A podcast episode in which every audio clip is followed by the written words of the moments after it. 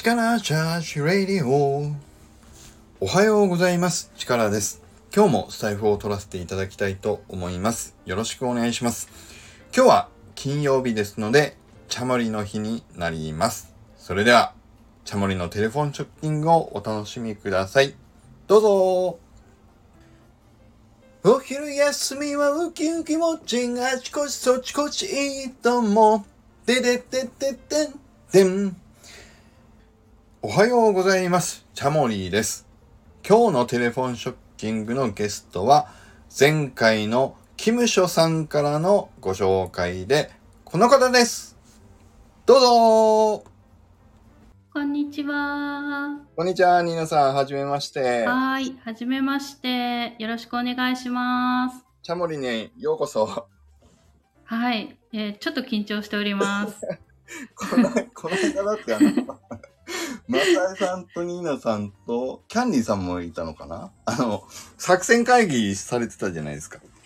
いや、作戦会議ではなくてですね、はい私が喋る練習をしていたんですね。はいあのーその時に、えーたまたま、えっと、私がライブを立ち上げて一人で喋り続けるっていうね、そういう練習なんですけれども、はいその時にたまたまマサエさんとキャンディーさんがライブに、えー入ってくださったんですよ。はいはい。スピーカーでね、上がってくださったので、えー作戦会議にみたいになってしまいました。本当にいろいろ、チャモリの工作を3人でお話しされてるのを聞いて、僕、そうなんですよ。恥ずかしい、嬉しい恥ずかしいな気分で 言いましいすいません。聞いてくださってありがとうございた。まはいす。、楽しかったです。はい。でも今日やっとそう、ニーナさんとお話できると思って、僕ね、実は、あの、はい。この間火曜日かな、ちょっと僕の放送回でも撮ったんですけど、ええ。ちょっと実はね、僕の中でいろいろ心境の変化を感じているんですよ、最近。何の心境？あか。はい。なんだろうな。その、スピリチュアル的な世界っていうのかな？もうその表現がちょっとわかんないんだけど、ええ。なんて言うんだろう。僕自身が変わったわけではないと思ってるんですけど、はい。って実はもう議論教だったり理論的なイメージを僕自身も持って去年もずっといたんだけど、はい。だからなんて言うんだろう、もっとそう、あの、なんて言うんだろうな。理屈に合わないって自分が思ってることは信じれない人だったんですけど、はい。直感でピンとこないとか。でも、なんかね、最近そこからちょっと広がってきてる気がするんですよ。はい。なんか僕が変わったとか、立場が左から右に移ったっていう感覚じゃなくて、僕が感じるものが少し広くなったみたいな感じなのかな。なるほど。だから受け入れができるようになってきてる感じがちょっとしてて、それで、はい今回がニーナさんでしょ？はい。実はこの後あんまり、チャモリの中であんまり言ってないけど、実はこの後お二方決まってる方も、ええ。このスピリチュアル的なお話をできる方が3連続でちょっとね、たまたまなんだけど、これ狙ってないんですよ、本当に。たまたま。狙ってないですね。これ狙ってないんですよ。たまたま、スケジュールいいですよって言ってくれた方を合わせたら、そのお三方が続くっていうのもあって、なるほど。だからこういうのがあると、なんか感じるんですよ。なんか感じるっていうか、なんかありそうって。もう、もうなんかありますね。なんかあるんですよ。はい だからね、あ、あれ、あると思います。そうそう、こういう僕が心境変わってきたなって感じたタイミングでちょうどこの三方が続くっていうのはなんかすごいなというほん本当に思うので、なんかね、そのしっかり今日はニーナさんとお話聞かせていただきたいと思うっていうのがちょっと前前段長くなっちゃいましたけど、ちょっとそういう心境でおりますと。はい。ありがとうございます。で、まずニーナさんにお伺いしたいのは、はい。ニーナさんの肩書きとして、今、エネルギー職人って確か使われてたと思うんですけど、はい。そうですね。エネルギー職人っていうか、ニーナさんの活動の肩書きって、まあ、要はどういう活動を今されているのかをまず伺ってもいいですか？はい。えーとですね、このエネルギー職人という言葉は結構、えー最近つけた肩書きなんですよ。あ、そうなんですね。そうなんです。えっ、と、えーこのスタンド FM で、えー交流のある中村慎さんとの、えーやり取りの中で生まれた言葉だったというふうに私自身はね記憶しています。あ、そうで、そうなんですよ。で、えっ、と、でもそれより前にエネルギー職人というふうに私が見ていた別の人が、えー実はもう一人いまして、はいはい。えーその人のイメージを自分に重ね合わせたみたいな感じですね。じゃあ、オリジナルみたいな方がニーナさんにとってはいらっしゃって？そうですね、モデルになっている人がいます。あ、そうなんですね。はい。で、まあ、えっ、と、まあ、その人はね、あの、一方的に私が知っているだけの、えーちょっと有名な方ですね。えーはいはいヨーロッパの、えっ、と、有名な、まあ、瞑想家さんみたいな方なんですけれど、その人のことを私はエネルギー職人だと思って見ていたんですよ。えっと、それは、その人が私はエネルギー職人だよって言ってるわけではなくてってことですか、言ってるわけではなくって、なんかね、うーん、なんて言うんでしょうね。そのね、近年の感覚っていうんですかね。はい最近の、えースピリチュアリティ、ちょっといきなりお話がマニアックになりますが、あの、昔のスピリチュアルっていうのは、はいえーイコール宗教っていうところがあったと思うんですけれど、うんうん。最近は違いますよね。別に宗教ではないんだけれど、スピリチュアリティというものを追求して生きるということが多分できる時代になったと思うんですよね。ああ、その辺も僕ね、全然わかんないんですよ。だから、はい。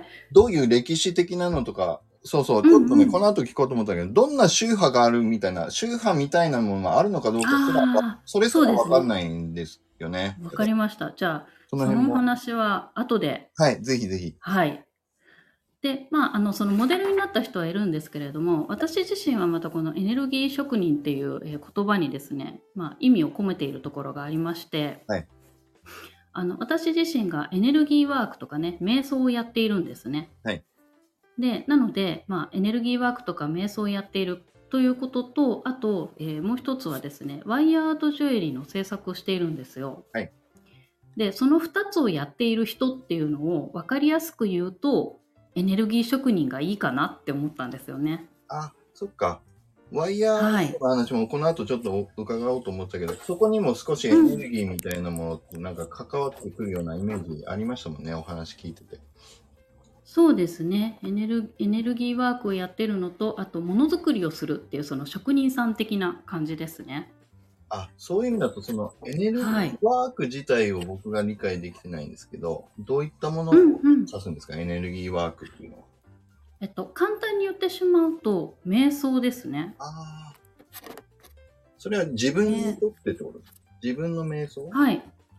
自分の瞑想をまずやります。はいで、えっと、人に瞑想を伝えたりとかもしますし、うんあとは本当にあたおかな話なんですけれども、はいあの、なんだろう。その人のエネルギーを見て必要なエネルギーを送ったりとかをします。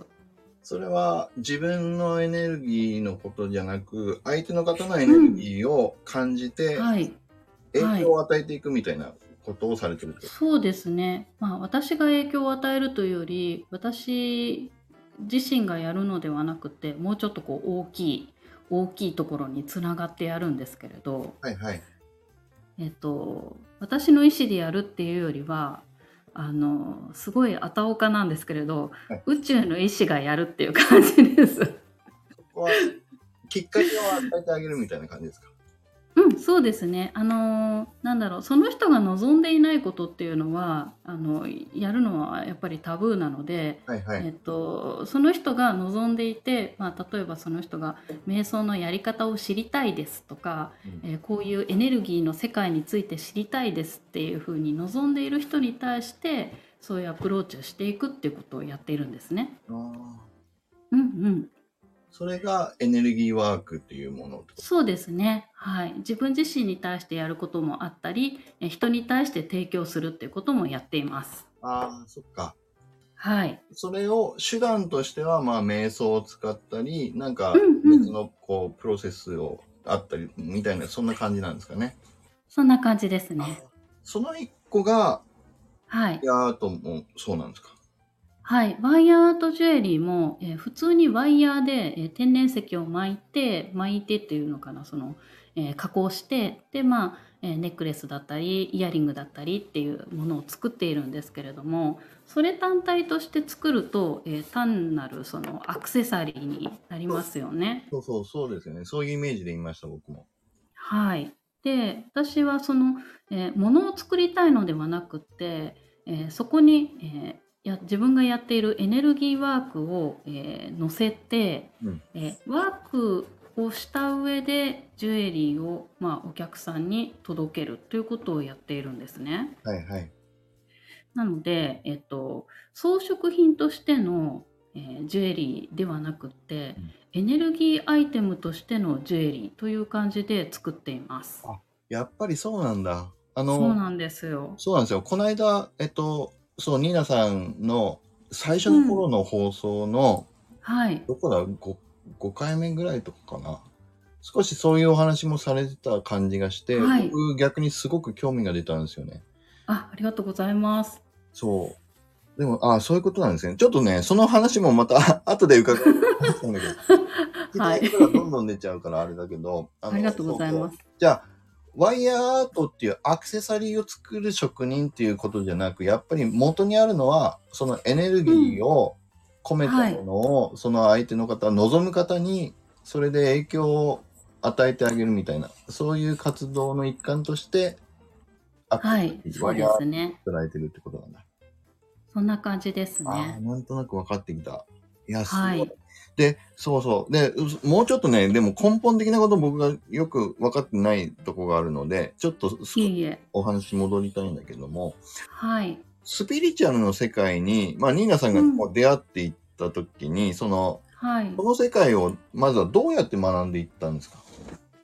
えっとですね、私もともとあの、まあ、ちょっとスピリチュアル的な、えっと、意識がですね、まあ、あの家庭の環境とか両親の環環境、えー両親の、えー感じからですね幼少期に、えースピリチュアリティみたいなものがもうあったんですよね小学校入る頃ぐらいにはあったんですよこう祈ることとかはいはい。なんていうんですかねその目に見えないものを大事にしなさいみたいな感覚はもともとあったんですよね。もう小さい頃からそういう感じはあったんだ。あったんですよ。はいはいだからなんかあのその目に見えるものだけでこの世界ができているわけではないっていうのはうんなんて言ったらいいんでしょうね。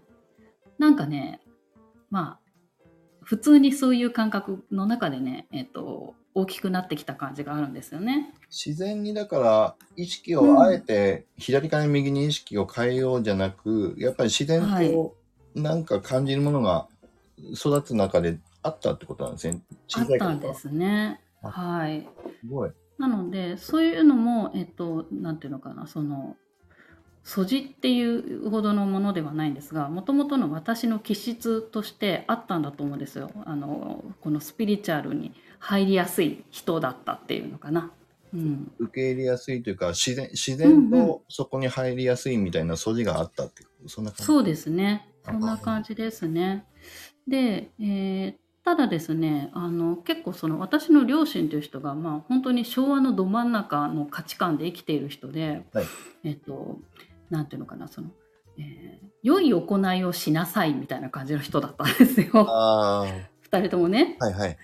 はい、でその中にその良い行いをしようと思ったらある程度自己犠牲しないとそういうことはできないよみたいなそういう感覚も入っていたんですよ。ああわかります。よくわかります、ななんとなく、うん。はい、昭和のね世代の、えっとまあ、集合意識としてこういうものがあったと思うんですけれども、だから私自身もですねその自己犠牲は美徳だっていう感覚で、うん。え普通に大人になってで社会に出ていったんですよね。はいはいで、えっと、私の生き、えー会社に入った頃の、えー時代の背景として、えっと、結構ね今でいうブラックみたいな会社は 普通にあったと思うんですよ。ありました？ありありました？ありましたありますよね。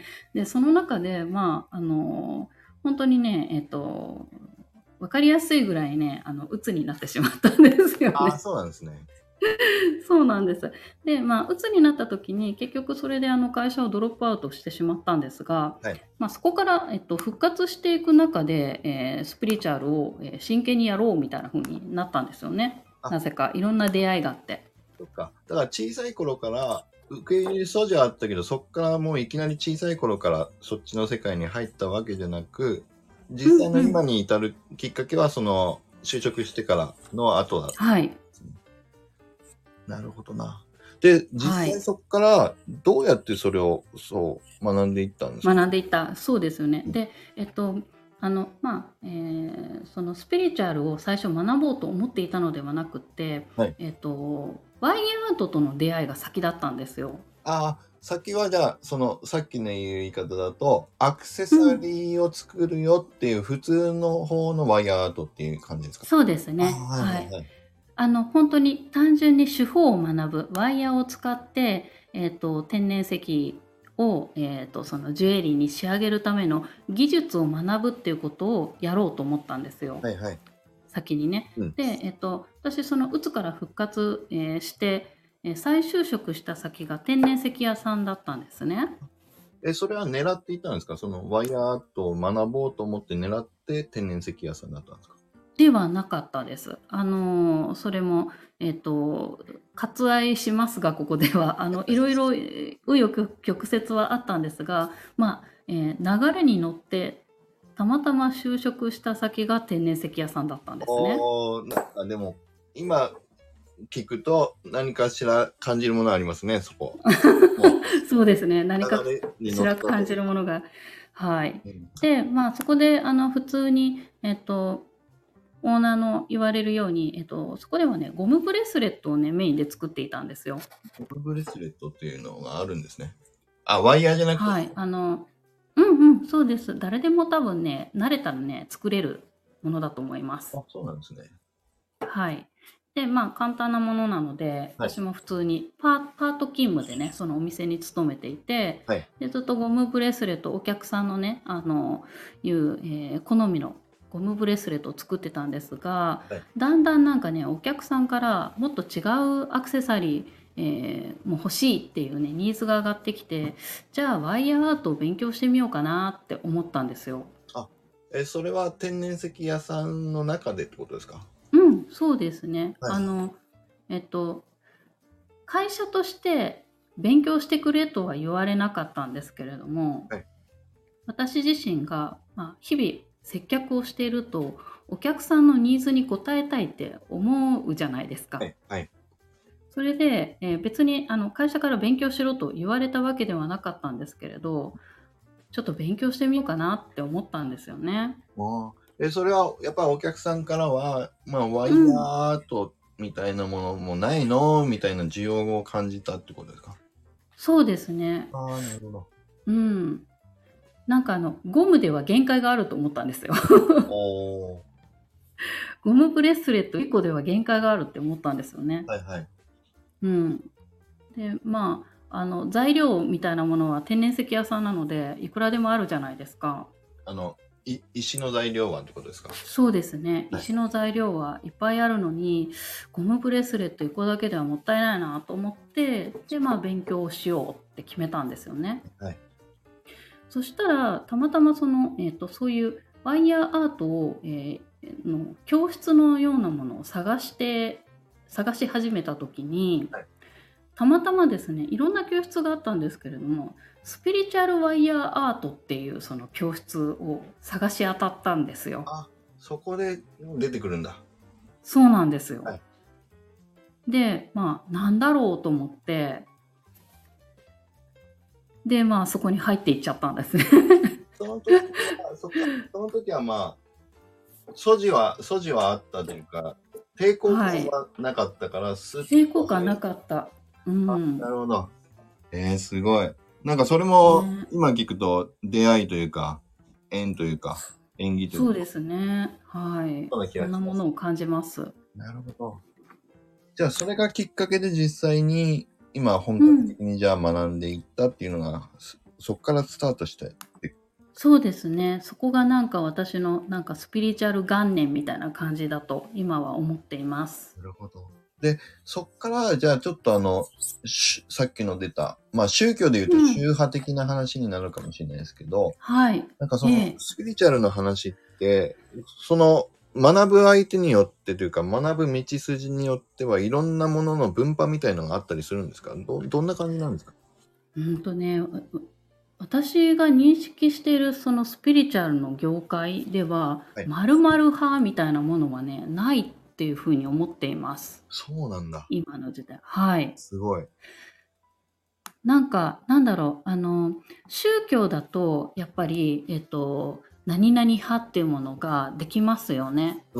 だってどうしてても。人が関わってるものって僕はそういうもんかなって思っちゃってたから、うん、少しそうですよ少ねし。ずつズレってあるじゃないですか。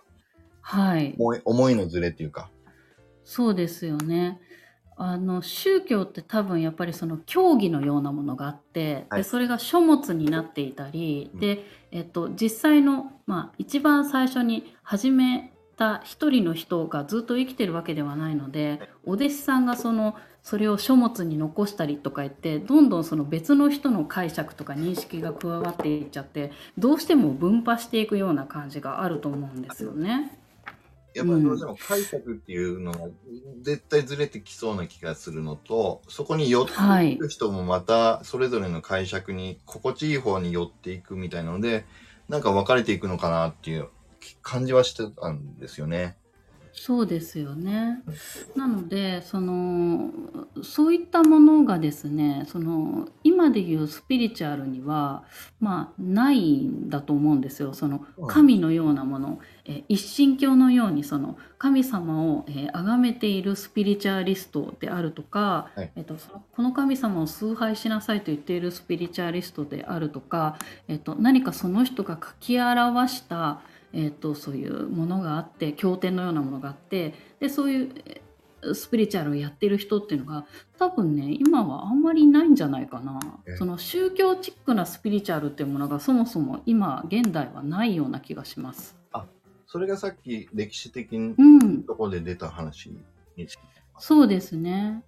なんかね昔のその中世ヨーロッパとかまあ日本でも江戸時代とか明治あたりだとスピリチュアルっていうとイコール宗教っていうふうに、えー、とみんな考えたっていうかもうそれしか選べなかったと思うんですけれどもなんかねその昔の人はスピリチュアリティっていうんですかねその精神性について意識を高めようと思ったら、はいそういう学びは宗教の中でしか得られなかったんじゃないかなっていうふうに、まあ、これは私の想像なんですけれども、はいそういうふうに思うんですよね。でもそうかもしれないですね。うんだけど今のスピリチュアルっていうのはイコール宗教ではないじゃないですか。あの違うと思います。僕うも。ん、なのでそのスピリチュアルという言葉自体も、まあ、本来の意味っていうのは霊的なっていうねそういう言葉だと思うんですけれども、はい今みたいなニュアンスで使われるようになったのは、まあ、近年だと思うんですよね。えっと、だから、い今の近年のニュアンスが霊的なっていう意味合いのスピリチュアルってことですか、それともえっと違う意味合いだよ？えっと、そうですね昔は霊的なっていう意味合いでそのスピリチュアルっていう言葉があって例えばこの霊的なっていうのは解釈を変えると教会のとか、うんうん。えっとその宗教でいうところのスピリチュアルっていうものになっていたと思うんですけれども今は宗教に絡まなくてもスピリチュアルが、えースピリチュアルに生きることができる時代になったなっていうふうに思うんですよね。そうですね、そうですね。なうんん、感じがする。はい。そうなんですよね。だからなんかいろんな宗教とか歴史とか昔の神話のようなものとか、あと最近だと宇宙の話とかね、はい あの、ものすごい昔に滅んだ、えっ、と、すごい現代よりも進化した英知を持っていた、えー文明の話とかね、そういったこう断片的なものからエッセンスを得て、結構自由にね、ミックスさせてやってるスピリチュアルっていうのは多いと思います。あ、やっぱりそうなんだ。あの、そうなんですよ。だから。うん。イメージだけで言うと、僕も本当、ついこの間まで、何ヶ月前まではもう本当に完全拒拒絶派だったんですよ、僕がね。まずね。はい。だから、その、僕の、その頃の僕から見ると、スピリチュアルっていう言葉自体がもうす、すべて、その、なんていうんだろう、うん。幻想世界というか、あの、はい妄想世界というか、なんていうんだろはい。う。おオカそうですねな。もう、あの、はい。何言ってんのこの人たちみたいな言い方悪いけど、うんうん。そういうイメージがあったんだけどやっぱりそれってはい昔のイメージで、今はだいぶそういうところじゃないよって感じなんですかね。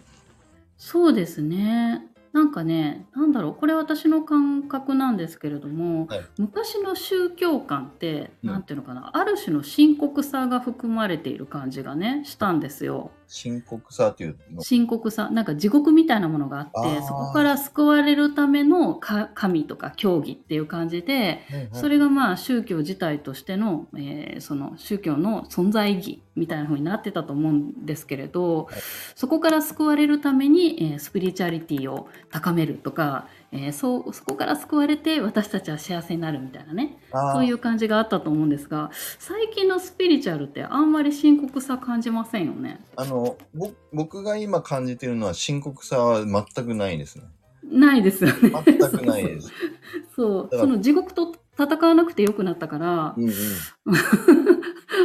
そうそう。なので、その、なんていうのかな、宗教っていうもの自体も、まあ、あの、必要なくなったのかなってちょっと感じてます。まあ、私の感覚なんですけれど。でもまあ確かにだから辛いところがあるからみんな人々は当時は願ったり祈ったりして、いつかはそこから救われたい、ね抜け出したいみたいな気持ちが強かったのかもしれないですけどね昔は。そうですね。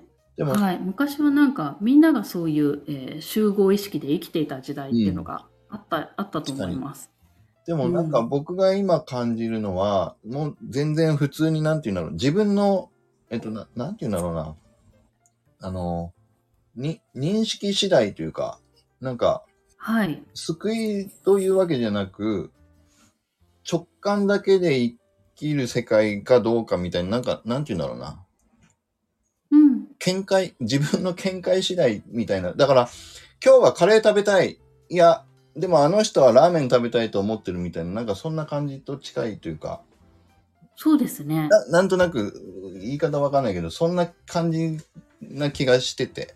だから、はい。願いとか祈りっていうのが何かしらにこうつながってたり誰かに影響してるかもって思いながら生活するのか、そうじゃないかだけの違いっていうなんかすごい気軽な感じに僕は今ちょっと思い始めてて。そうですね。本当にあのその力さんが感じていらっしゃる、えー感覚っていうのはあのとてもね、えー私は今の時代に合っていると思います。あ、やっぱりよかった。いや、僕が、だから、もしスピリチュアルな話にもっと入ろうとしたら、その、はいおオカルト的な方に、僕自身が行ってしまうのかどうかっていう、今ね、はいこ。んな感覚もあって、どうなんだろう。いや、でも僕は中立的にいたいとか、いろいろ思いながら、葛藤は多分ね、無意識にあったと思うんだけど、だからはい宗派とかいろんな派があるのかなとか、僕に合う合わないもあるのかなみたいなのもお話聞こうと思ったんだけど、でもまあ、うん今の感じだと、だから自分が感じるもの、そのままでいいんじゃないのっていう感じかもしれないですね。そうですね。なんかね、えっと、宗教ってまだこう、うんその、なんていうのかな、えっと、人を律するような感覚ってあるじゃないですかあ。りますね、ありますね。だけど、えーす今のスピリチュアルっていうのはそれよりも先にそのその人自自身が幸せになるためにスピリチュアルが存在しているっていう感覚なんですよ私あはね。あ、はいはい。なのでそのススピリチュアルをやって幸せになれる人はやったらいいしうん。あのそんなものなくても幸せな人はやらなくていいと思います。確かに。そうなんですよ。あうん、そっか。だからやっぱり、ラーメン食いたきゃ食えばいいし、カレー食えばいいっていうのと、やっぱ一緒だ。多分。そうです。本当そのぐらいライトな感じになってきてるなって思いますね。確かに。だからね、重たさを僕は自身自分の中の変化を感じるんだけど、重たさは感じなかったんですよ。はいもう軽い感じで。軽い感じ。なんか、今日は軽い暖かい感じでからコート着ようっていうのと同じ感じ。なんか、そうですね。そのぐらいのあの感覚で、えーやるのがいいんじゃないかなって。私は思いますね。うん。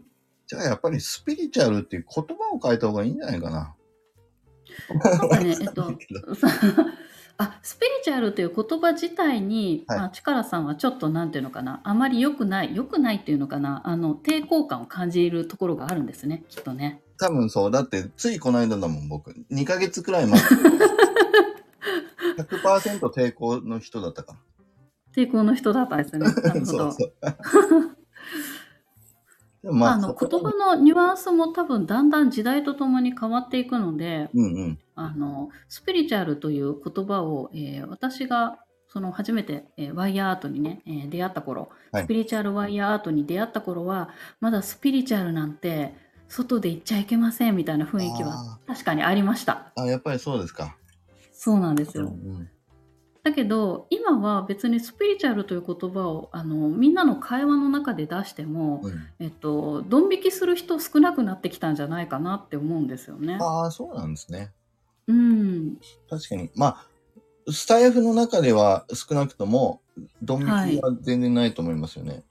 うん、だって、ニーナさんに僕、ドン引きしないし。よかった。ドン引きしてたらね、今日コラボできませんでしたね。できない、できない。逆にもっと話聞きたい感じだもん。はい、よかったです。そう。まあ、でもそういうこと感じかもしれないですね。だからまあ、時代の変化なのかもしれないですね。なんかね。そうですね。うん、確かに。あ、で、ちょっともう少しね、お話聞きたいんだけど、はいさっきでも、あの、はお話が出た、その、そう、ワイヤーアートで作品を制作されるっていうところに、その、はい、単なるアクセサリーとしてのワイヤーアートじゃなくて、そのええスピリチュアル的なエネルギーワークっていう感じのもうんのうん、としてワイヤーアートをつ使って作品作られてるってことでしたけど、はい、作品を作る上で特別にこう意識されてることっていうのがあれば、少しそこもね、僕も作品作ったり小説書いたりもしてるそうですよね。しちょっとお伺いできればと思うんですけど、どんなことをはい。ワイヤーアート作るときに特別意識されてることって何かありますか？えっとですね、あのさっきもねおあのお伝えしたんですが単なるその装飾品としてお作りしている感覚ではないんですよね私の中ではね。はいなのでこれを身につける人が幸せになってほしいっていう意図をするんですよ。はいはい。それをそれをか必ずやるようにしています。それがないとその作品の作品のというのかなそのジュエリーの核になるものが、えー、と空っぽな状態で、えー、とみ見た目だけ綺麗な装飾品がし仕上がってしまうようなねそういう感覚なんですよね私の中では。単なる、だからアクセサリーになっちゃうってことか。物質、物体そうですねとしてのアクセサリーそうそうそうになっちゃうってことそうです物質物質物体としてのアクセサリーを作りたいのではなくてまあ見た目も綺麗だけれどもなんかこれを身につけると、えー自分がえー、となんだろう自分の可能性を、えー信頼してみたくなるとか、うんえーちょっと積極的に選択してみたくなるとかなんかねその人の、えー人生創造に、えープラスになるようなあのアイテムになったらいいなっていう、えー意図をして作ることをやっています。ああ。だからその相手が持ってるエネルギーに何かこう、うん、まあさっきの話だけど、何かしらの影響が与える、いい影響、幸せな影響が与えられるといいなっていう感覚で、それを込めているってことか。そうですねもう単純に言うと、えっと、これを身につける人が幸せになったらいいなと思って作るようにしています。いやー、それがね、そう、あの、いいなと思うんですよね。だから、なんか、願いとか祈りって僕は最近すごく何かに通じるんだろうと思ってて、それがうんうん、自分自身にもそうだろうし、誰かからもらうのもそうだろうし、誰かにこう、あ与えるっていうか、与えるっていうとおこがましいかもしれないけど、なんか誰かを願っていくみたいなのもそうだし、なんかね、そうですあねるあると思うんですよね。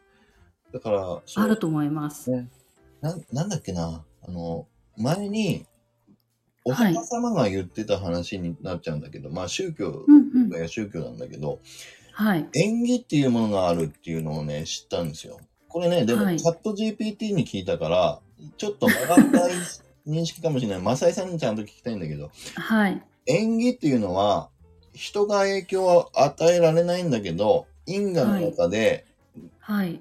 今出てる現象の原因の一個になってるっていううんうのをん。言ってて、縁起と。はい。で、それはそうですね。人が何かできるものじゃないけども、はい。何かしらこう願いや祈りも多分そこに含まれてんだろうなと思うと、はい。何かしらを自分が願ったり意識したり思ったりすることってきっと誰かか自分かわかんない何かには影響するんじゃないのって思い始めたんですよね。はい。影響すると思います。だからそれをもうすでにニーナさんはワイヤーアートのところでそれを実はい践されてるんですもんね。そうなんですよ。すそう。ごいね、この、なんていうのかな、この人の幸せを願うっていう、えーこの、まあ、政策にたの基本姿勢みたいな感じなんですけれども、これに私自身も救われたんですよね。その、鬱だったから。ああ。え、それはどう、どういうふうに救われたんですか？えっとですね、その、ね、えっ、と、もうちょっと前のお話のところで、そのはい自己犠牲は美徳っていう価値観がね、はい。長らく自分の中にあったんですよ。うんうん。誰かを幸せにしようと思ったら私は幸せになってはいけないっていうか私が自分の幸せを取ると、えー誰かが他で、えー泣くことになるみたいなその暗にそういう意識が私の中にずっとあったんですよね長らくね。ああ、なんでか、それ なんとなくわかりますかね、うんうんその昭和の感覚っていうんですかね。わかる。なんか幸せが定,、うん定量的っていうか、数が決まってそうなんですよ。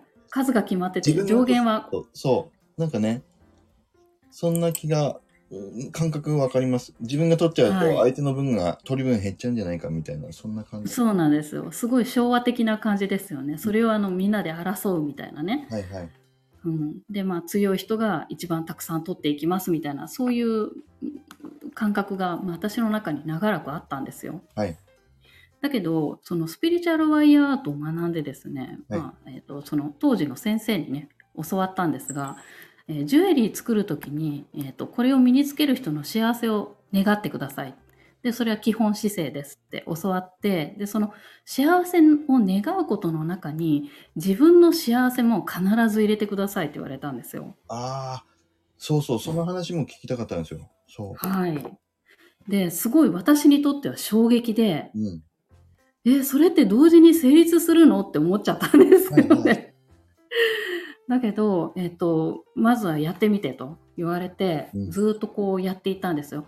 人の幸せを願い願いながらジュエリー作る、えー人の幸せを願いながらジュエリー作るってずーっと作っていったら、うんその願っている自分は幸せだったんですよね。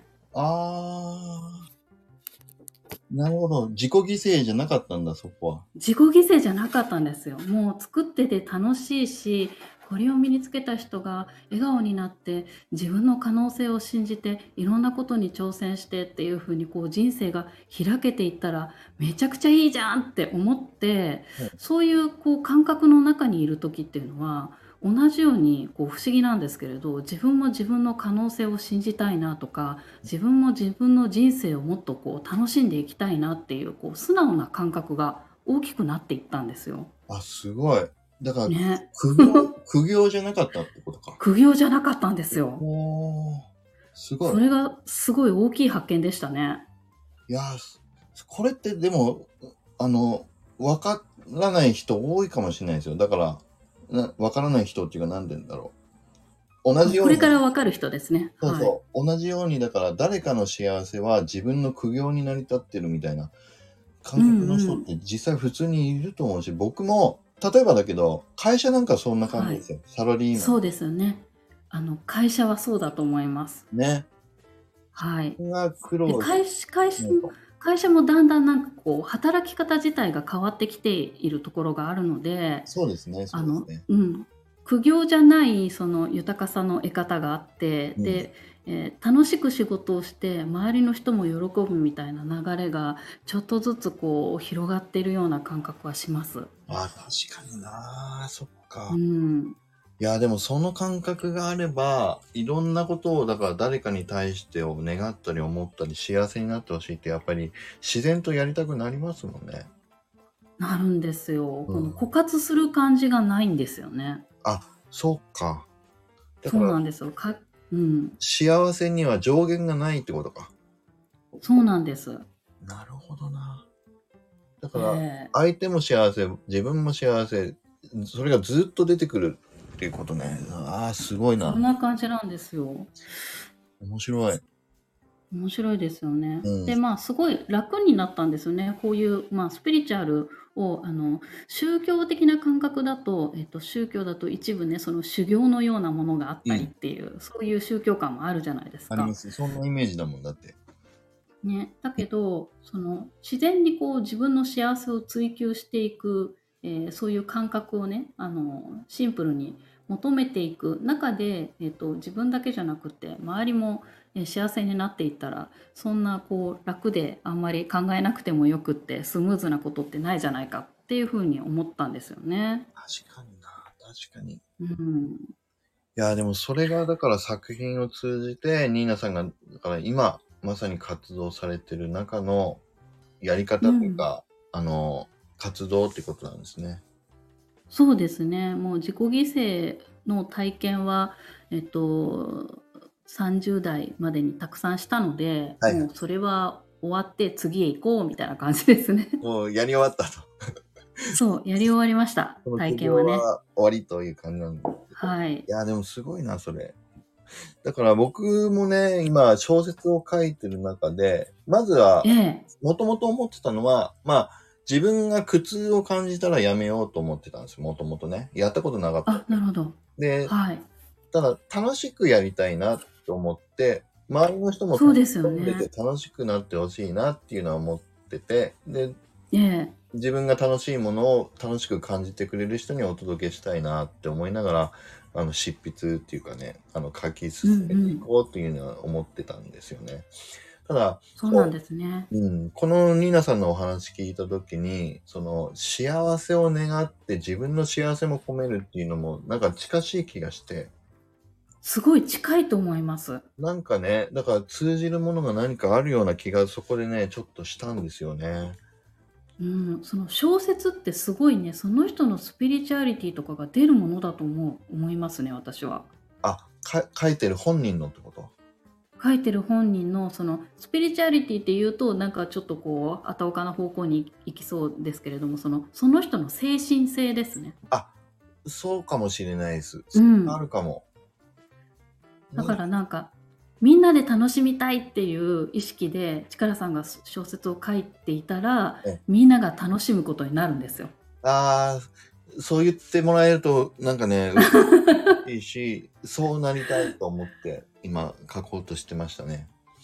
いいですよねすごいね。いや、だから、そう、きっとそういう願いを自分が意識して込めているものっていうのは、きっとそれを見て感じてくれる人はいるんだろうっていうのを、このニーナさんのね、ワイヤーアートのお話聞いたときに、ちょっと僕も思えるようになったっていうかね、よりはい。思えるようになった感じがしたんですよね。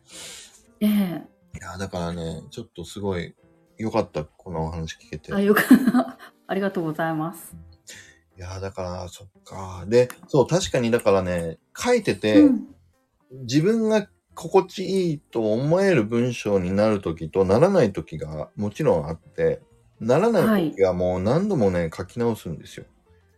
そうですね。はい。もうあの私もそうです。あなんか。自分のこう思いがきちっと入らないとか、えっとなんかやっぱりジュエリーの魅力がまだま足りないって感じると何度でも作り直すんですよ。あ、やっぱりそうなんだ。はい。か。で、それは、だから、えっと、納得いくまで、もうその人の幸せと自分の幸せを込めながら、何度も何度も、やっぱり作り直していくっていうことですか？そうですね。そこがなんかね、あの修行みたいにしたくないんですけれど、はいはい。あのそれが楽しんで楽しくてやってるところもあって。あだから、苦行にはならないってことですもんね、もうね、苦行にはならない。あの一番いいものにしたいっていうもう本当単純にそれだけですね。今の私ならももっといいの作れるはずだからこれじゃダメだなって思ってまあもっといいやつ作ろうぐらいな感じですね。ああ、なんかわかる気がする。はい。あの小説とかって多分ねなんだろう。なんかものすごくこう多様じゃないですか想像のプロセスが。そうだと思います。めちゃくちゃ多様だと思う、うん。その書いたことないからわかんないんですけれど。いや、きだからなんていうのかな。そう。うん。すあのこう自分に OK を出すのはうん。何だろうとか思いますね私は。なんかね、人によってうん。同じ状況を書こうとしても、書き方も全部一言一句変わるはずじゃないですか、小説っていう。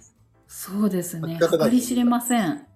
だからその中でもう自分が目に入って読んでて、リズムとかもあるかもしれないけど、あ心地よさっていうのを感じるかどうかで僕は感覚的にやってますね、なんかね。なるほど。すごい。計り知れない世界です。そう。だからね、でもやりすぎると永遠に次のページに進めないんですよ。書き直しちゃうから。ああ、なんなんか、なんかすごいよくわかる。でもまあそう思いながら、でも気気長に楽しみながら、みんなも楽しんでもらえるものに、いつかできるようにと思って気長に今書き進めようとは思ってますけど。いいですね。いや、でも、ああ、よかった。だから、そういう願いを何かしら込めて作品を生み出そうっていう心構えは、何かにつながる気がして、ちょっと自信が出ました、今、今はい。あの、なんか、なんだろう。あのー絶対ね、なあのまたあたおかな話ですけれども、そのね、その人の根底にある、えっと、まず自分が楽しんでるエネルギーってめちゃくちゃ強くって、日。うん。それが出るんですよ、どうしても。ああ。そう、作品。それが、うん、出る。なんか最近皆さんいろいろこうリリースされてるじゃないですか。キムシャさんがお茶を出されたり、うんうんランディさんがコーヒードーナツ出されたりっていう、はいですごいあの生みの苦しみというのは多分ぶっちゃけあると思うんですけれど、はいそれ以上に、えっと、それを自分で前向きな気持ちで楽しんでいる人とかやろうってこう自分にちょっとこう挑戦してるような楽しい感覚っていうのはそれめちゃくちゃ出るんですよ。ああ、でもそう、なんかそうかもしれないですね。そうですね。確かに。そうなんですようんだから、とくとくと説明してなんかプロモーションをうまくやるとかそういうことも大事だと思うんですがそれ以上に私はですねその人が、えー根底に持っているその楽しみの意図とかなんか自分がまず楽しんでるんだみたいな感覚でこう生み出されてるものは、うんまあ、ひ惹かれちゃうんですよね。ああ、そうかも。なんか、無意識でというか、なんか感じるものがある、ある気がしまうす。んねで多分チカラさんの今のその、えー小説とかのその小説に関わる一連の、えー今朝のなんだっけ青々さんあが新たに登場人物として出てこられるあああいう感じとかももうその楽しみの引力がですね周りにバーって出てってるんですよ。おおよかった。でそれに引き寄せられた人がみんなあじゃあ私も、えーストーリーに登場させてくれって言ってこうバーってめちゃくちゃたくさん皆さんから希望が来てたじゃないですかそうですね。そうああいう感じになるんですよいやー、嬉しいな。なんかそう、何かしらこう感じてもらえるものがね、あの、え嬉しいですね。これね。えはいいや、よかった。今日お話できてよかった、やっぱり。はいありがとうございますあ、そうそう。で、そうだ。あの、キャンディーさんからね、はい。ぜひオラクルカードについて、ニーナさんとお話ししてくださいって言われてたんだけど、結構でもね、いい時間になっちゃったから、そうですね。いい時間になりましたね。じゃあ、オラクルカードについてはまたちょっと、ニーナさんぜひ、どっか違う別でまたお時間くださいよ。また、第はいそう2ですね。回とかでも、チャモにはい来ていただければ、オラクルカードもちょっと、はい。実際僕ね、興味が少し出てきてて、オラクルカード自体も、でも知識が全くないから、それはそれでちょっと別でお話を伺えればと思いますので、ぜひ。わかりました。お願いします。またなんかはい機会があれば皆さんの順番が終わってから。はい。すぐ終わると思う。お願いします。終わりませんよ、多分。皆さんあの続々と控えてると思うので、あの忘れた頃にあのまた今度は、えー私のチャンネルでお願いするっていうのもねいいかもしれないですね。ぜひぜひ。うん。ああ、それもいいですね。ぜひお願いします。はい、最後に、あのね、えっと、今後、ニーナさんがまあやりたいと思ってることみたいなのがもしあれば、目標みたいなのあれば、伺えればと思うんですけど、聞いていただいている皆さんにもお届けできればと思うんですけど、いおーかがでしょう？はい、何かあれば。えーっとですね、あのなんだろう、私やっぱりね、ちょっとこういろいろ足りてないところがあるんですよ。コミュニケーションが下手っていうのももちろんあるし、あとはなんていうのかな。なんかね、どうしてもやっぱりまだね、ねばならぬみたいなものが結構あるので、あその自分の、うん、意識の中にこう自分で自分を縛っちゃってるところがまだまだあるんですよ。あ、はいはい。でそこを、えっと、こう解放していくためのいろんなステップを踏んでいきたいなって思っているんですね。はいで、えっと、ちょっと壮大すぎるので差し当たり今年はですね軽率さを自分の中のね軽率さを、えー意識して使っていこうっていうことを思っています。ああ、いいですね、いいですね。まずはやってみるっていうね。そうですね。とりあえず今年は、えー軽率にいろんなものを、えー軽率にだけれども愛の意識でいろんなものをね生み出していきたいなというふうに思っています。ありがとうございます。じゃあ、ぜひ、はい、また軽率に僕もコラボ呼んでくださいね。はい、はい、ありがとうございます。ぜひぜひ、ありがとうございます。じゃあ、えっ、と、そうですね。あのーありがとうございました。あのー、チャモリの、えっ、と、じゃあ、いつものお決まりなんですけども、次回の、はいえっ、、と、お友達紹介をいただきたいんですけど、次回はは誰いお友達紹介いただけますでしょうか？はい、えー、宋野正恵さんです。マサイさんですね。ありがとうございます。じゃあ、ちょっと呼んでみます。マサイさん。はーい。ああ、よかった、つながりました。じゃあ、あの、早速、こんにちは。早速、じゃあ、あの、チャモリの、えっ、と、いつもの掛け声をいただきたいので、えっ、と、い、きたいと思います。じゃあ、来週、マサイさん来てくれるかな？いいともあありがとうございます。りがとうございます。はい。ということで、今日のゲストは、ニーナさんでした。ありがとうございました。はーい、ありがとうございました。はありがとうございます。ーい。てれってれてれってれてれててて